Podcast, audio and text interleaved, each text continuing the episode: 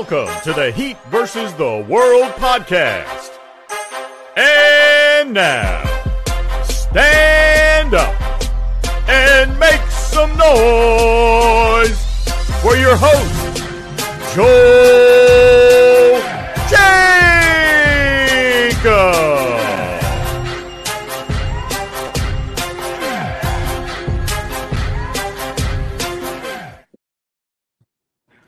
What's going on, everyone? Welcome back to another episode of the Heat vs. the World podcast. I'm joined by um Kay. You already know my guy from Biscayne Breakdown, and today we got a great episode because the playoffs are almost here, y'all. Like it's really around the corner, and I don't know. Maybe some of y'all probably don't want to hear that because I know it's been kind of a up and down season for the Heat, but we're gonna be upbeat about this anyways.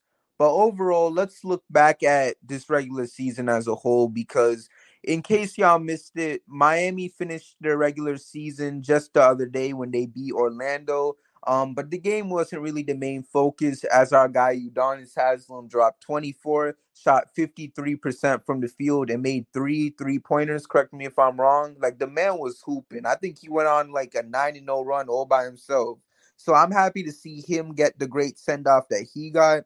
I think it's also fitting that he had more points in his final, most likely his final game. I mean, there's obviously the playing in playoffs, but he most likely won't play a game in that. But his final game, he ended up having 24 points, while Paul Pierce ended up having zero points in his final career game. So I think that's something worth mentioning. But all of that aside, it's I'm not. I'm gonna be completely honest with you guys. The season, like I said before, it's had its ups, it's had its downs. Obviously, I was not expecting us to be a play-in, even though I was disappointed that we didn't make any moves.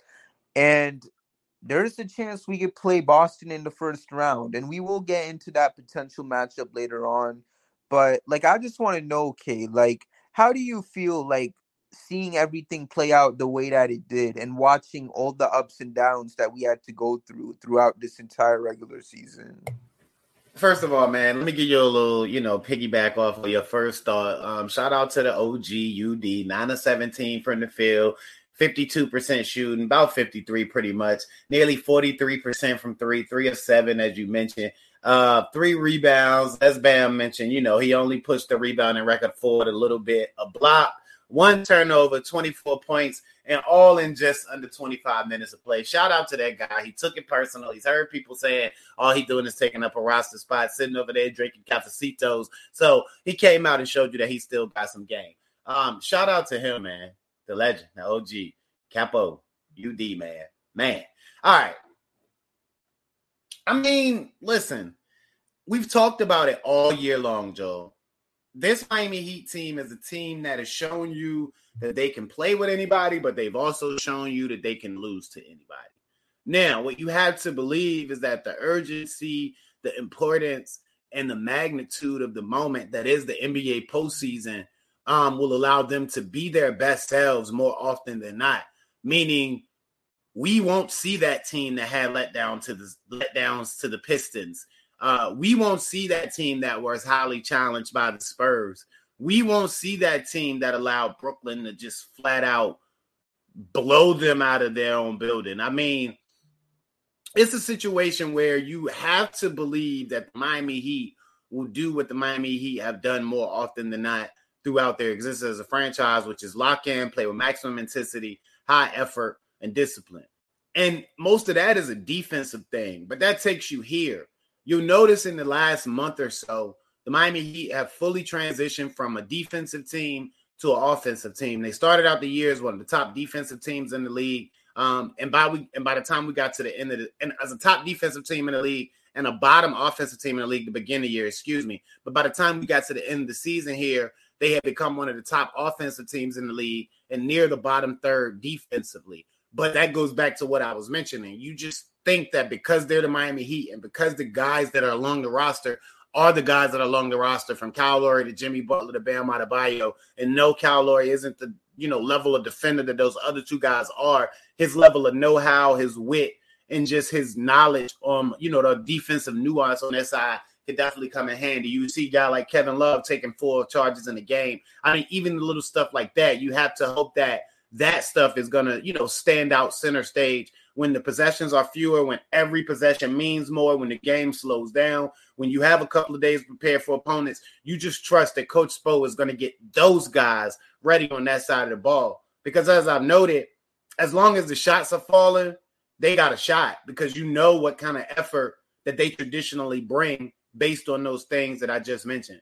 So I just say we look at that transition, we take it in whole, um, we take it in totality. There's been a lot of volatility through the season but this team is one that has succeeded and succeeded in clutch games and moments. Um, a lot of them this season. So that actually doesn't feel too good in the regular season, but gives you a ton of hope as you move forward into the postseason. Because you know, of course, they're gonna there there may be a blowout or two. You hope that your team isn't on the wrong end of one, but for the most part, you expect close games that are going to be highly contested. So I mean, when you just think back to everything, you know, the main bullet points of what we see in the season because you know I can talk for hours and hours and hours, and you can catch me doing that on the Biscayne breakdown with me and Dean.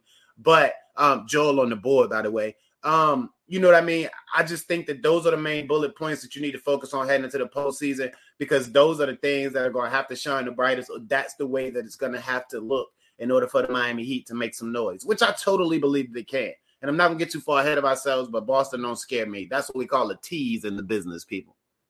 Right. And you know, I one thing I will say for the Heat is this. You know, people will make um, you know, will go after the fact that we don't have home court advantage. And one thing I just gotta say is that screw home court advantage, all right? Because you know what? Look at how we got sent home last year.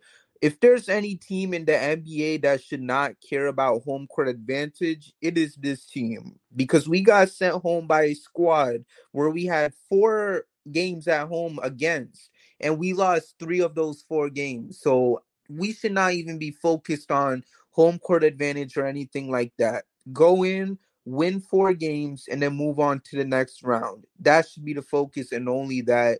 And you know, one thing I will simply say, like, I get it where people will come from, where it's like we do have a different matchup compared to last year. Obviously, Boston is not like last year's Atlanta team, but one thing I will say is that we got Jimmy Butler, man. Like, as long as we got number 22 on this team, I believe anything is possible. And, you know, the playoffs is where the most unpredictable things can take place. And I've always been someone that will ride with this team no matter what some people prefer to, you know, call it how it is, and they might say that it's over, we're not winning, we're screwed. I prefer to look at it from a standpoint where it's like it's simply not over until we lose that fourth game. And I know, you know, you're the same way yourself, Kay. So for me personally, I, I'm I expect a good matchup. You know, if assuming that we do go against Boston and you know, and like you said, I think um any team in this world would not want to play against Jimmy Butler because Jimmy Butler is that guy. He's shown that every time he stepped on the floor, and it's just gonna be fun watching him do his thing. And I really hope we can continue doing this pod and continue talking about whatever he does because what when he steps on the floor, like you never know what's gonna happen. Because I'm still in awe over what happened in Game Six last season because when you just saw that whole squad jumping off that bus and everyone looked kind of beat down, but yet they still found a way to win that game with Jimmy dropping 47. Like that just shows you how special that man is. And I just want to see him win a ring. And even though the idea of Miami getting a ring, you know, as a seven seed looks insane, I'm still gonna ride with that possibility no matter what. And it's all because we got number 22 on this team. All I just simply ask is that the rest rest of the squad just shows up for us because you know the game against Philly the other night was kind of a, a great feeling because we rarely blow teams out and when we do blow teams out I mean it's usually not like a really good team especially a team that has both of their guys in Harden and Embiid although they didn't play for a certain part of that game so with that all being said, that was just a really fun game. And one joke that I made on Twitter on the Heat versus the World Twitter account was that, yo, this is a squad that is simply copying what Jimmy does. And what I mean is that we all know the whole thing where it's like Jimmy will, you know, troll, he will take it easy. You know, he doesn't play serious in the um regular season, but when the playoffs come near, you're looking at like the second coming of Michael Jordan. And I think the Heat, all the Heat players saw what Jimmy was doing, and they're like, you know what? Let me let me hop on this for a quick second. So you know what? They was trolling themselves. They won't come out and say it, of course, because they're not Jimmy. But they're gonna step it up come the playoffs, and it's gonna be a whole different story. I know it's crazy, and yeah, it's probably not true. But let me believe what I want to believe, y'all. So that's all I got to say about that. Is there anything that you want to add, Kay? Of course, Joe. You know me. Don't act like you just met me, brother. Let's let the people figure out that I could talk forever, though. But you're not crazy, though, Joe, because like you've hit on several great points. When Deuce do step on the floor, being coached by top 15, I mean, the Spo slander has been outrageous this year, first of all. But when Deuce do step on the floor, coached by top 15, um, I mean, you you have a shot because he's one of those guys. He's one of those guys that can do it all. He doesn't always go to it all, but he can do it all. And the way he does it is very, very like effective. It's not wishy-washy. And not that I'm calling any particular guy wishy-washy or saying that that's bad, but Jimmy does it at the rim, near the rim, free throw line. He isn't a guy that's gonna rely on the jumper a, a shot that has more, you know, has more room for error than you know the way he gets it done. He's a guy that when he wants to get it done is simply about will and mentality and him saying he's going to physically be better than you. And Jimmy's such a dog that he's capable of conjuring that up whenever he wants to. And I've been saying it all year, and you can you can quote me on this, Joe. I know you can, and you can go back to many of the Heat versus the World pods before this one, people, um, and hear me say that. I, I just don't believe that Boston wants to see this Miami Heat team. I believe that if there's a team that there that is their kryptonite, it is the Miami Heat, and they know it. Now they beat the Miami Heat last season, but the Miami Heat beat them in the season prior. I want to say, um, the bubble season, right? Um, anyway, Yep. So the thing about it is just like, you know, um, it, it's it's a very sticky situation. You also have to include JB's hand. Like you, you don't know what Jaylen Brown's hand's gonna look like, and if he's at all uh limited, that's gonna severely impact them. And I mean, let me be logical and do what a host would do on any other show if this was Biscayne breakdown. We can't do too much and look past Atlanta though, even though I do think that we should, you know, take care of that business. Right. And you know what? One thing I want to say before we even talk about Atlanta, the Jaylen Brown thing, and I I'm mad I didn't even bring it up myself. Like the whole thing with him and this, I don't know what it was like what even happened with his hand i think like he picked up a piece or something like yeah so the story goes that he was watering his plants and a vase broke, and he went to pick up some glass and he cut his hand. Jeez, I mean that's crazy to think about. Like, that's you... it's nuts, bro. And he got five stitches. I want to. I think they said he got five stitches. Um, don't quote me, but I believe that's what the reporting says. But it's funny because you know a lot of people were harkening back to the tweet. Um, there's a tweet from Jaylen Brown that says, "Water your plants." Jeez.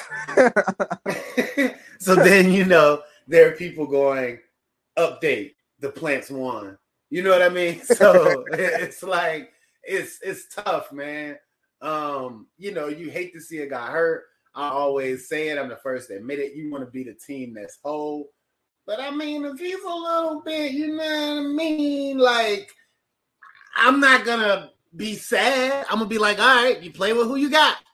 Right. I mean, like, yeah, obviously praise up to Jaylen Brown, but you know, I'm still not over 2020. The fact that we had two of our best guys. Man, talk about it. Talk about it. so like if if we can't get a redo of that championship um series against the Lakers, with all due respect, shout outs to you, Jaylen. Hope you come to Miami, you know, once you figure out that whole situation in Boston. But you know, it's it is what it is, man. We can't we can't push back the playoffs. So Until then, man, take care of Jaylen. But yeah, yeah, like I mean, sit out for the next sit out for the next ten to fourteen days. I think you know, just give it time to properly heal. Right. Um, the next ten to fourteen days would be ah, perfect. Mm-hmm. Like exactly, you don't want to go out there shooting with that hand, and you're like, I don't know, five of like thirty from the field, man. Don't do that to yourself. You know? I don't know. Maybe we do want him to play. If you're gonna go five of thirty. oh, you know what? Yeah, maybe we do want him to play though, because knowing this team, man, when the t- when the squad is missing one of their best players, I mean, I don't know it's a tricky situation, man. Like I said, it's it's something to monitor. Um, it, but but I will say that though, you bring up, you know, you you really bring up the interest and thought there. Um, it probably listen. There's one of three possibilities, and we just talked about two of them.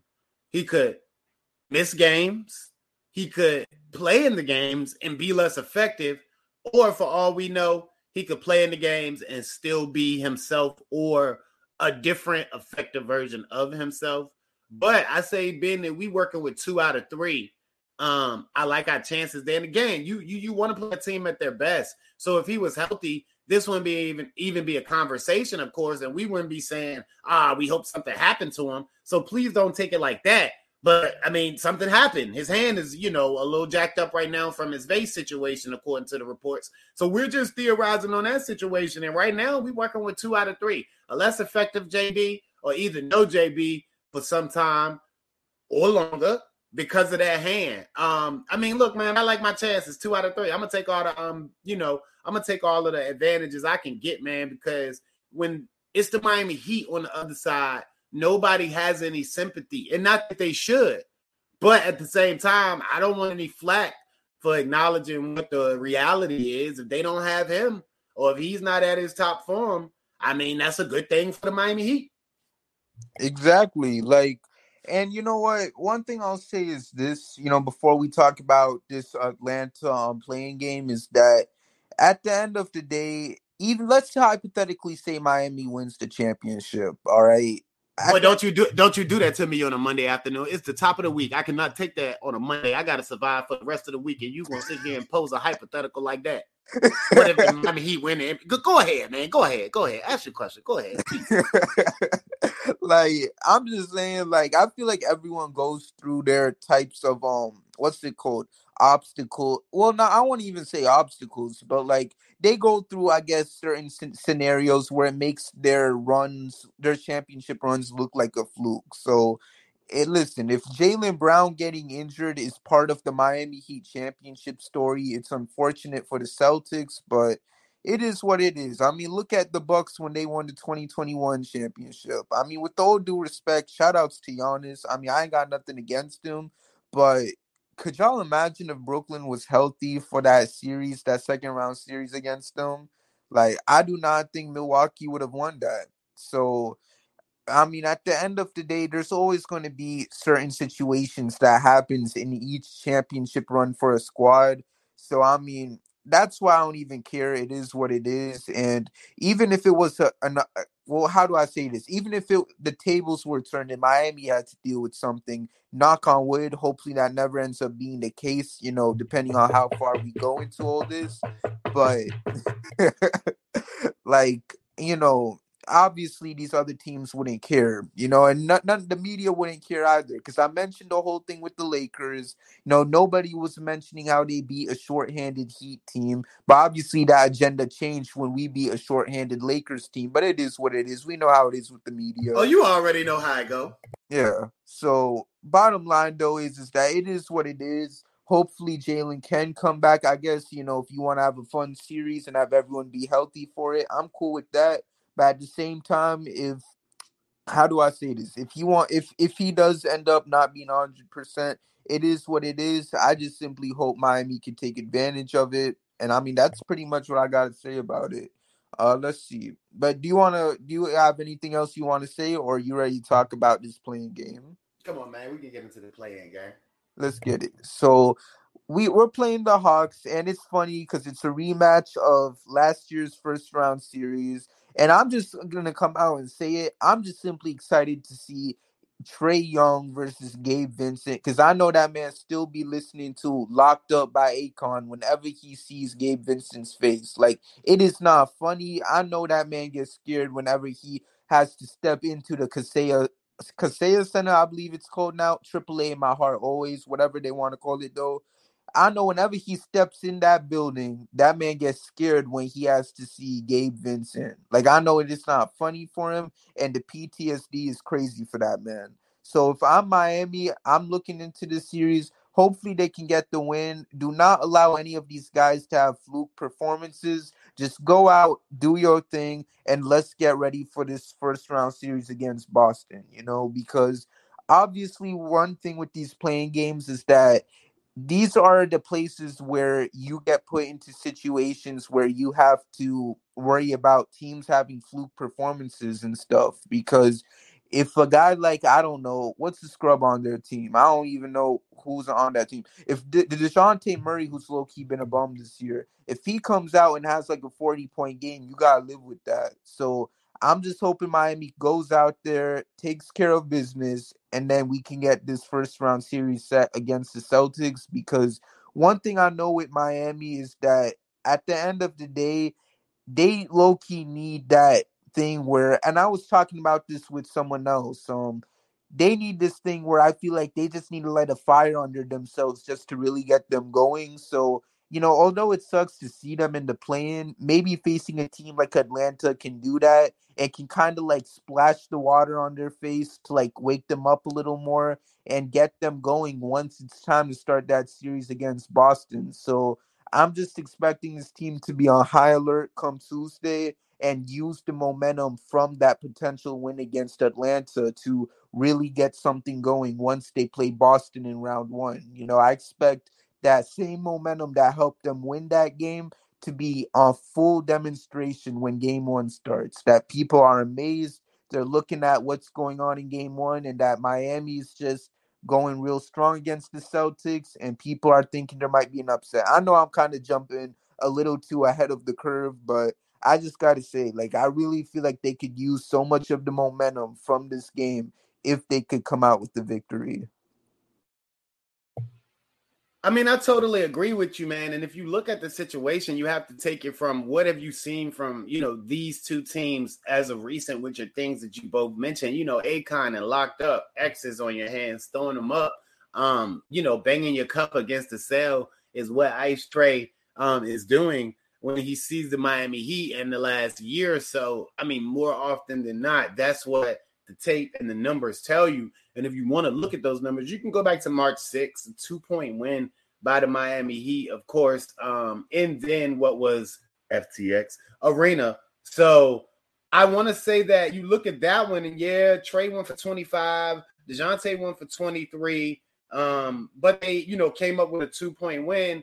Now, this is only a day or so after the first game in that back to back series. And this is the one that really interests you because, you know, of course, the Hawks are to react. They still lost, which is a good thing. You like to see the Miami Heat be able to get two wins and cash in on that and sustain that attack.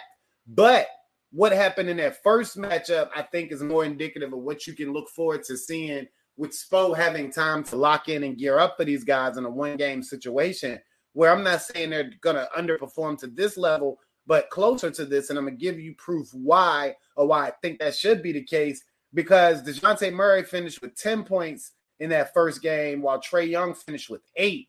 Um, and you're looking at DeJounte Murray shooting three of 14 from the field and Trae Young shooting two of 13 from the field. So combined in that first contest on March the 4th, they shot five of 27 from the field for a combined 18 points um, and seven turnovers. I mean, that's more indicative of what you probably can look forward to seeing in this play-in game because traditionally, as you've mentioned over the last year or so, they've been able to conjure up something to pretty much keep Trae Young from being effective in most circumstances, but at least not the reason or not able to be a reason for the Hawks beating Miami. Because when you look back at the playoffs in the first round conference last year, um, Trae Young finished the first game with eight points. Yeah, he went for 25 and 24 in games two and three. He still lost the second game when he was able to get them a win in the third game. But in games four and five, both wins by the Miami Heat, um, he finished with just nine and 11 points. So you're looking at three games where he was, you know, pretty much at 11 points and under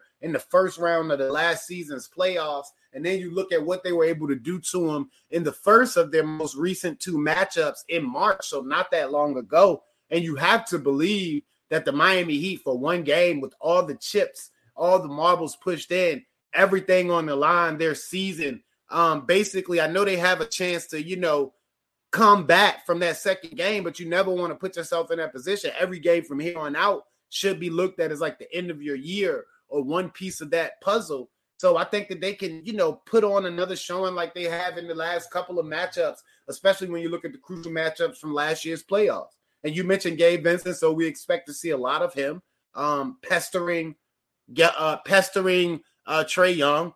And if, like you said, Dejounte Murray hasn't been as good as he could have been this year. Um, but if he's to beat you from the outside or try to beat you from the outside, I think that just has to be a situation you live with until you can't anymore. Right.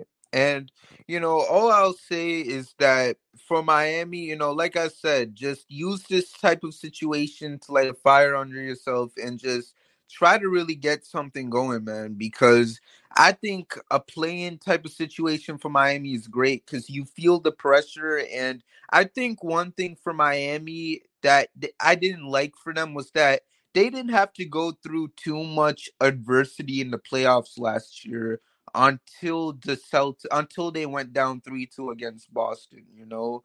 Like it seemed like a comfortable ride being the one seed and all that. But like I said, like there wasn't too much adversity just yet because we beat um who was it? The Hawks in 5. We then went into Philadelphia, beat them in 6. You know, we never faced elimination in that, of course. And who was it? Boston, on the other hand, we went in and we ended up going down three games to two. And we all know what happened from there. Like, I think being in a situation like this where you're basically one loss away from potentially being put in a tough situation where you now have to fight for the eighth seed, which is going to suck because you don't want to play Milwaukee in the first round. And not only that, but that game is for sure a do or die, and you'd most likely have to go against Toronto, a team that has given Miami hell every time we've played against them. I think I think Chicago is going to beat them. Really? Yes. I think Chicago. I think Chicago is going to beat them, man. I really do. But go ahead.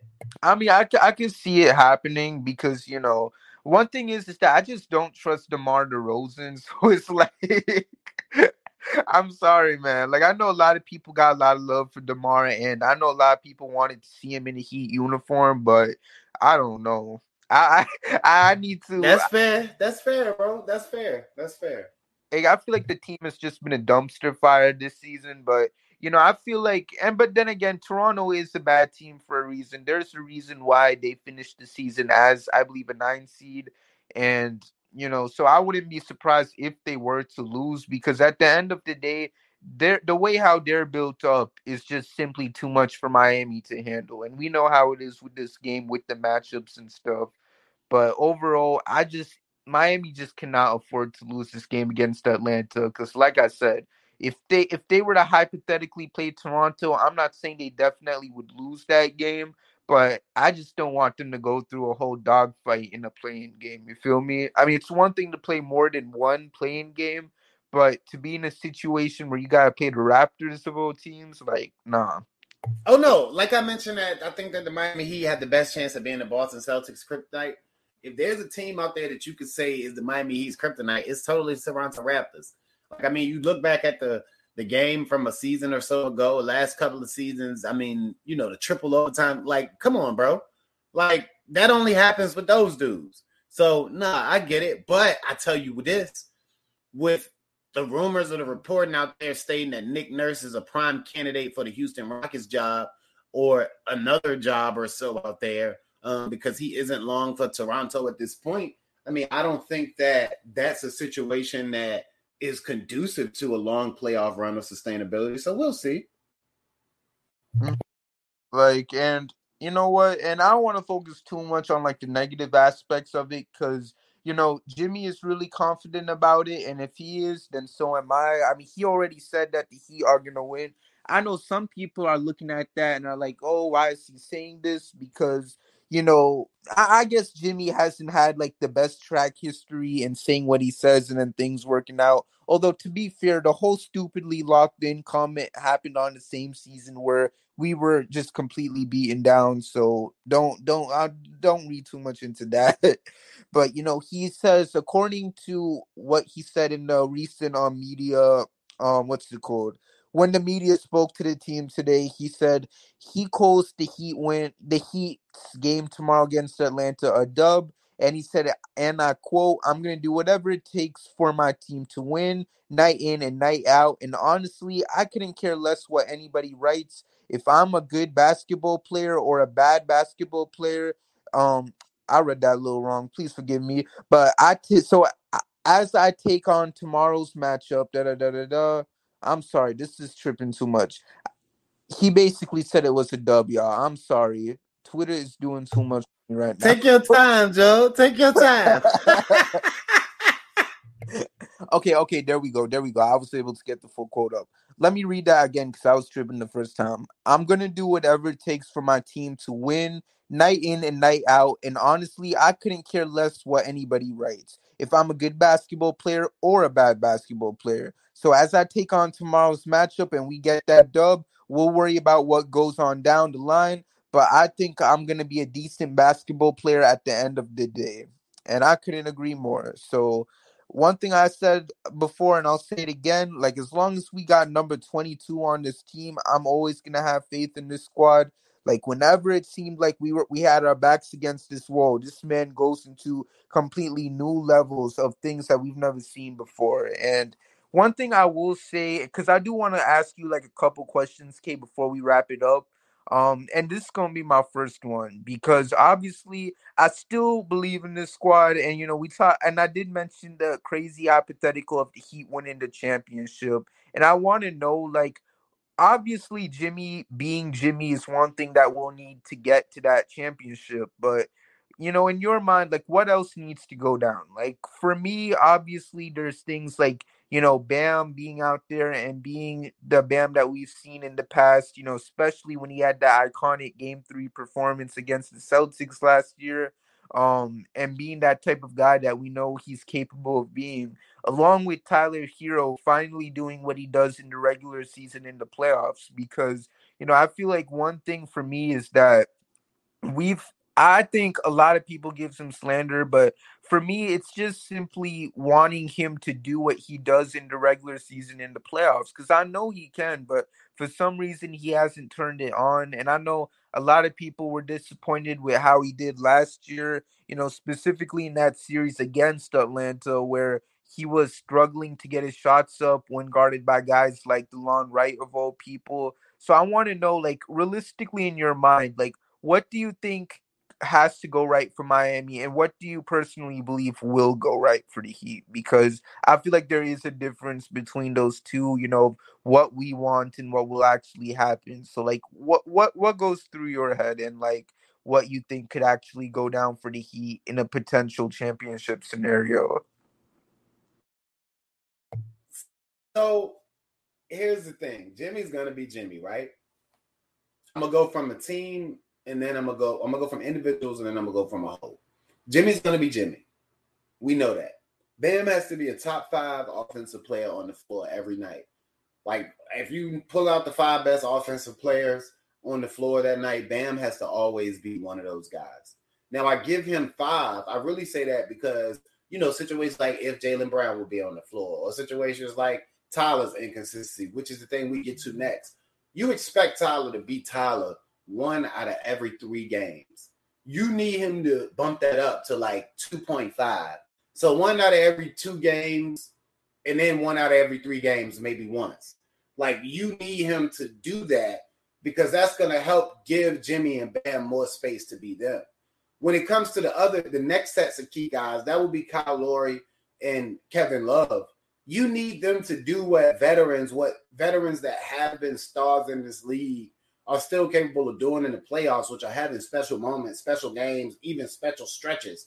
Like there needs to be a game where Kevin Love hit four or five big threes. There needs to be a game where Kyle Lowry gives you 15, 16 points, five assists, a couple of boards. There's going to have to be moments like that for the Miami Heat to possibly even think about challenging for that because that's what you need from your guys who still have that high level juice running through them. The physical capabilities don't allow them to be that every night, but the mentality to be that once or twice on a given night, especially with the amount of rest in between the games, that's the stuff it takes to be a championship type team, especially when you have other guys leading you like Bam and Jimmy and Tyler from a scoring perspective. Now, from guys like Gabe Vincent and Caleb Martin, and your, you know, your Cody Zellers, if he gets time, your Max Strus, you know, anybody else to see, they're gonna have to just do their job to the maximum of their ability, whatever that may be. And for a guy like Gabe Vincent in recent weeks, you've seen that be a fire starter. Whether that be a guy that's pushing the pace, trying to get to the cup, get in the paint, or whether that be a guy looking for his own offense, trying to help his team produce. Um, he's gonna have to do his job. Max is gonna have to hit his shots. Whoever that reserve big is, or whoever find themselves playing in that role, is gonna have to be physical, box out, get boards. Bam's gonna have to do the same thing. They're gonna have to find some semblance of control and get back to that defensive intensity that I'm talking about that we all should believe that they can get back to because they are who they are and they're built on the principles that they're built on and they roster the guys that they roster. But they're gonna have to make sure that they do those things um, and not continue to just focus on so much on the offense because possessions will fall. But that takes you to the last thing that's important here. They're gonna have to continue to make shots. If the Miami Heat can continue to make shots at the rate that they've been making shots over the last two or three weeks, then the Miami Heat will be in each and every game that they play because they have Jimmy Butler, because I believe they're going to play defense, because Spo is top 15, and the shots will be falling. So, like I said, if they make those shots, I think that those are all of the keys, with the shot making being the biggest key to them potentially making a run. And one thing I'll say is, you know, the Spo slander, I know a lot of it has been focused on, oh, why hasn't Jimmy um come into the game when there's this much time in the fourth quarter? And all I'll say is that, you know, I know it's tough, but people gotta realize like this man Jimmy, like he he's been through so much, you know, regarding the things that he's put his body through. Like we know how it was in Chicago having to play for a coach like Tom Thibodeau, and Miami just does not want to put him in a situation where he's gonna be burnt out come playoff time because y'all know that man will come into the playoffs and he will not take a single minute of rest, you know, and we saw that especially in last year's playoffs. So this is the types of moments where you don't have to worry about oh, why isn't Spo putting Jimmy in at this part of the game or whatever? Because there's a good chance that if the game is much needed for the Heat to win, you know, Jimmy's going to be out there playing 48 minutes, like what he did against Boston in game seven. And for 90, I think like 99% of game seven, uh, game six against Boston, you know, just a couple nights before that. So, all I'll say is I do trust Spo in this type of scenario. And speaking of Spo, he's obviously going to have decisions to make because, you know, I think there are a lot of options in which they can um do things with their rotation. So that leads me to my second question. Like I want to know, okay, who do you think is going to be some of the odd people out for the Heat in this rotation? And is there anyone that you think are going to be um odd men out that you feel like deserve a spot on this rotation that can maybe make an impact down the line in this playoff run? So this is a trick question, and I'm not saying you're purposely asking me a trick question. I'm saying the way I have to answer it is tricky. I think that you have to have Cody Zeller somewhere in that lineup, even if it's only for a few minutes, and that's to keep him loose because there may be a moment where you have to go to him to give you some more size and some more help in the paint or you know physicality wise because they'll let a little bit more go in the playoffs because it does slow down. It gets a little bit more traditional um, when the playoffs the mid-range shot has value again in the playoffs because it's just about making the best shots. So i think that you have to save room for him. But when i say it's going to get tricky you're gonna have your, you know, your normal guys, your Kyle Lowry, your Kevin Love, your your Gabe Vincent, your Caleb Martin. Um, you know what I mean? Jimmy Bam, Tyler Herro, all of the starters, of course. Um, but it's gonna and people probably think I'm crazy. And I know people are tired of hearing me say this, But if Max isn't making shots, and Lord forbid, I hope this isn't the case. I hope he's making all of the shots that he takes. But if he isn't making shots, he Spo can't be afraid to go to Duncan. Point blank, period. He can't let Max shoot him out of the playoffs. So that's my, that would be my only caveat. Um, and unless Max, you know, absolutely just you know can't make shots, um, I feel like you know Duncan and uh, you know, of course, the younger guys, Haywood, they're going to be the guys. Victor Oladipo, they're going to be the guys pushed out of the rotation. And there may be moments where he goes to them. Like I know, you know, if you look back to the playoffs a couple of years ago where Victor Oladipo came in and got some big stops on Jaylen Brown and Jayson Tatum, like there was a moment that Spo went to him for that. So I just think that regularly though, when you look at like guys like Haywood Highsmith, you look at guys like Duncan Robinson, Victor Oladipo, and like and as I mentioned, the younger guys, if they're even on the playoff roster, um, they're to be the odd guys out.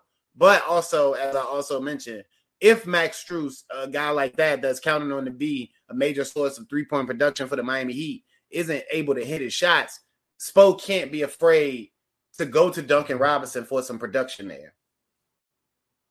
Right, because that was the main thing we talked about like not too long ago. Just simply giving Duncan somewhat of a leash compared to what he gives Max. Because there are games where Max will brick like crazy, and honestly, there are times when Duncan has been hot from the um three point line this year, and yet despite he'll have a good game, like we don't just see him again following the next one.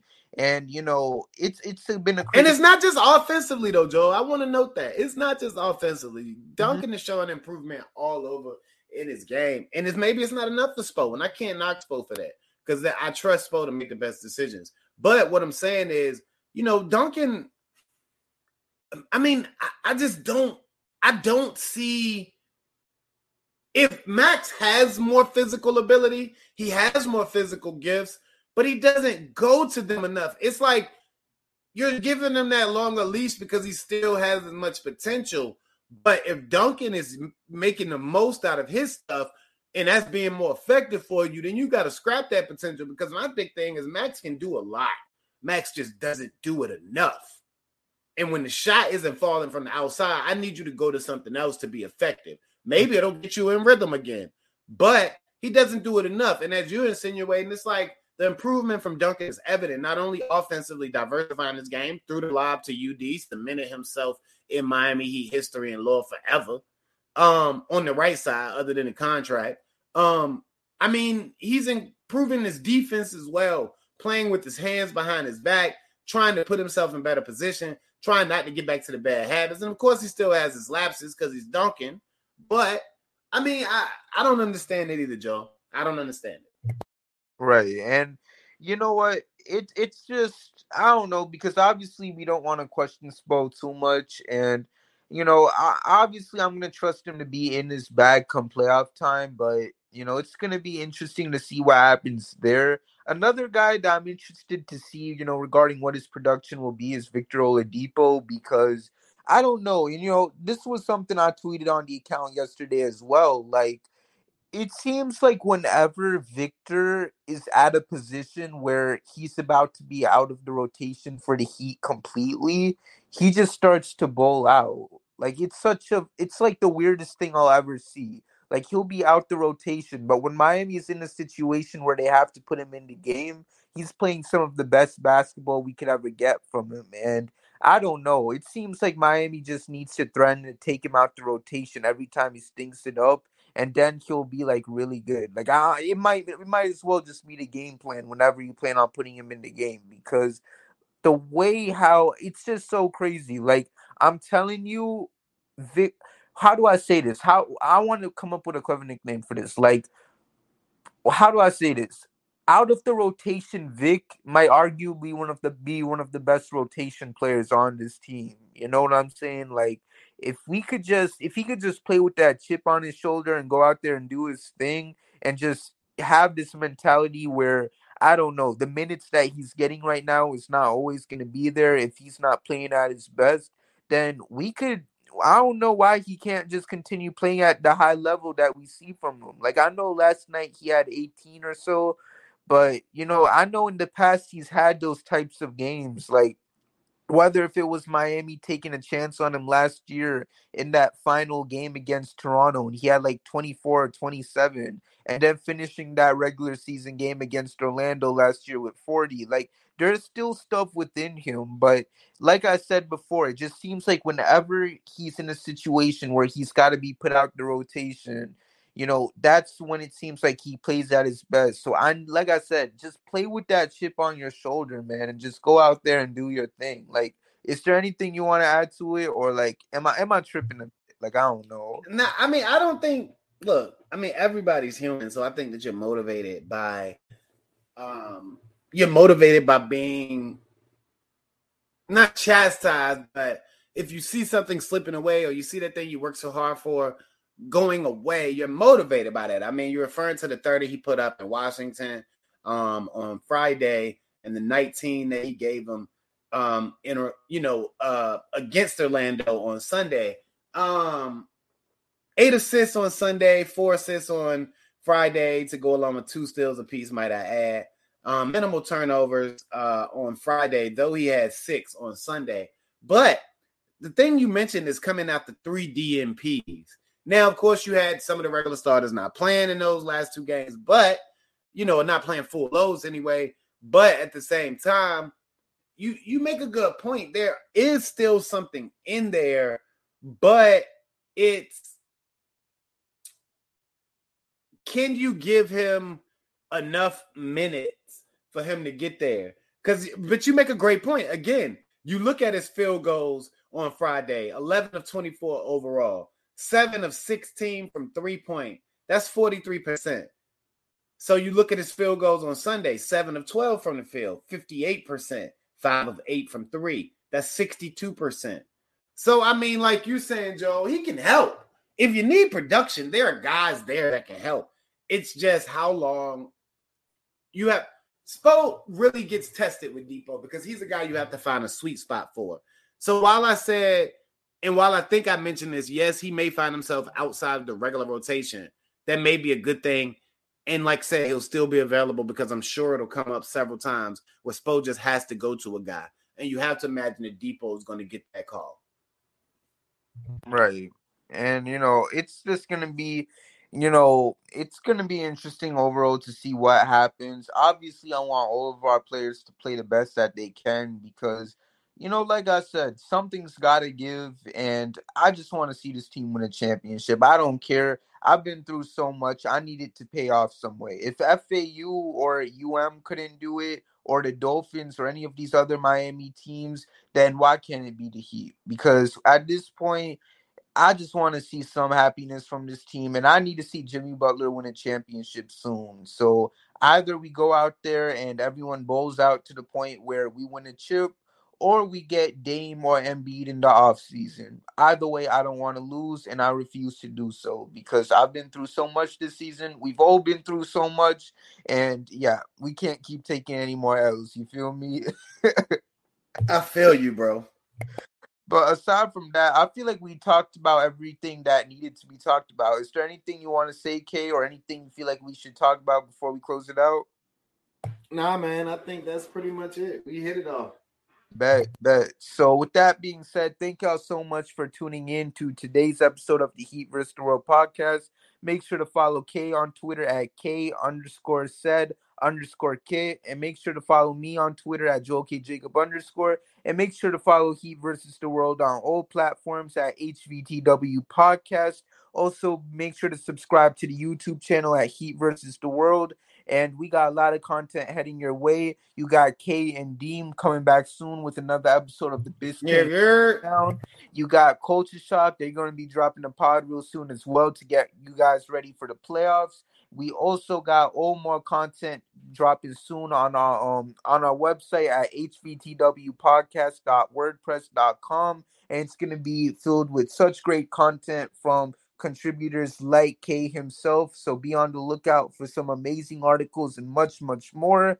And it's just going to be really fun. And um, we're going to be doing pods after every playoff win for the Heat. Um, Kay, I do, I, I do guys mention that to you. I'm sorry that this might be the first time I'm mentioning it live on the show, but I'll go more into detail with it to you when we hop off. But Yup. So you I, you said playoff win. So does that mean we're not gonna do one if they lose?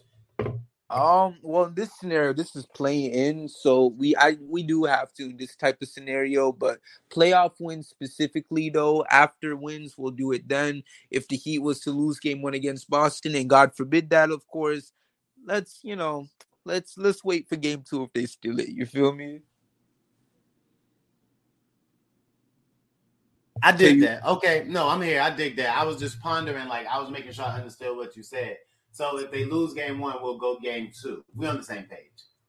All right. So with that being said, y'all, thank y'all so much for tuning in to today's episode of the Heat versus the World podcast.